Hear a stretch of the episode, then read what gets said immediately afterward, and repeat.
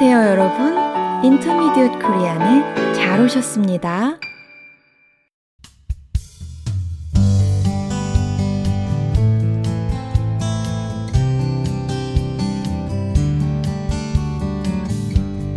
안녕하세요, 여러분. 사뿐사뿐 민쌤입니다.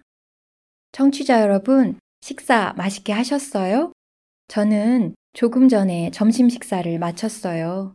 세계 여러 곳에서 우리 팟캐스트를 듣고 계시기 때문에 어떤 분은 아침을 드셨을 테고 어떤 분은 저녁상을 대하고 계실지도 모르겠네요. 우리가 먹는 하루 세 끼 별 생각 없이 대할 때도 있지만 사실 우리 삶과 건강에 아주 중요하지요?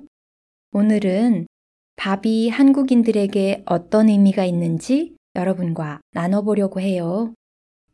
한국에서는 인사를 할 때 안녕하세요 라는 말을 쓰잖아요. 그런데 친한 사이에서는 안부를 물을 때 잘 지냈어? 라는 말과 함께 혹은 그 말을 대신해서 밥 먹었어? 라는 말을 자주 써요. 이것은 어르신들에게도 마찬가지예요. 식사하셨어요? 진지 잡수셨어요? 이런 말로 안부를 여쭙는 경우가 종종 있거든요. 조금 독특하지요? 요즘이야 하루 세 번 밥을 먹는 것이 크게 어렵지 않지만 옛날에는 먹을 것이 넉넉하지 못했던 시절이 있었어요. 그래서 하루 세 번 밥을 먹는다는 것은 건강하게 잘 지내는 것과 같은 의미였지요. 그러니까 혹시 여러분이 한국인 친구에게서 이런 질문을 받는다면 문자적인 의미라기보다는 상대의 건강과 안녕을 묻는 말로 이해하시면 돼요.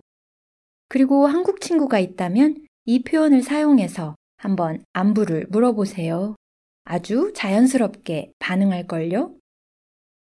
또 여러분이 한국 드라마를 보다 보면 밥과 관련한 표현을 많이 접할 거예요. 예를 들어서 언제 밥 한번 먹자 라든가 내가 밥 한 번 살게 혹은 우리 밥 먹을래? 이런 표현들 말이에요. 여기서 밥을 먹는다는 것은 만나서 교제한다는 뜻이에요. 한국 사람들은 누군가를 만나서 얘기를 나눌 때 보통은 밥을 같이 먹으면서 하거든요. 물론 커피나 차를 마시면서 얘기할 수도 있지만 한국 사람들에게 밥을 같이 먹는 것은 마음을 나누는 만남에 아주 중요해요. 제가 아는 한 분은 퇴근하고 집에 돌아오면 아내가 방금 한 따뜻한 밥으로 늘 저녁상을 차려준다고 해요.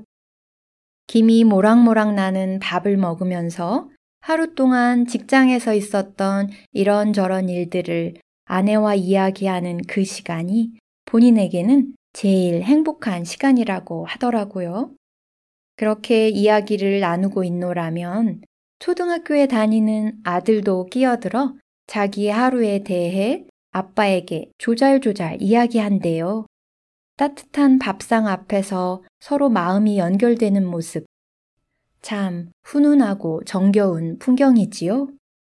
이전에 어떤 모임에서 소울푸드에 대한 이야기를 나눈 적이 있어요. 먹는 이의 영혼을 감싸주는 음식, 자신만이 간직하고 있는 아늑한 고향의 맛에 대해서 말이에요. 사람마다 다르겠지만 한국 사람들에게는 밥이 그런 음식이 아닐까 생각해 봅니다. 정취자 여러분, 오늘은 한국 사람들에게 건강과 안녕과 사랑과 행복을 상징하는 영혼의 음식인 밥에 대해서 얘기 나눠봤어요. 여러분 나라에도 그런 의미가 담긴 음식이 있지요? 언제든 여러분의 이야기를 환영합니다. 그리고 아직 식사 안 하신 분들 맛있게 드시고요. 저는 다음 시간에 다시 찾아뵐게요. 안녕히 계세요.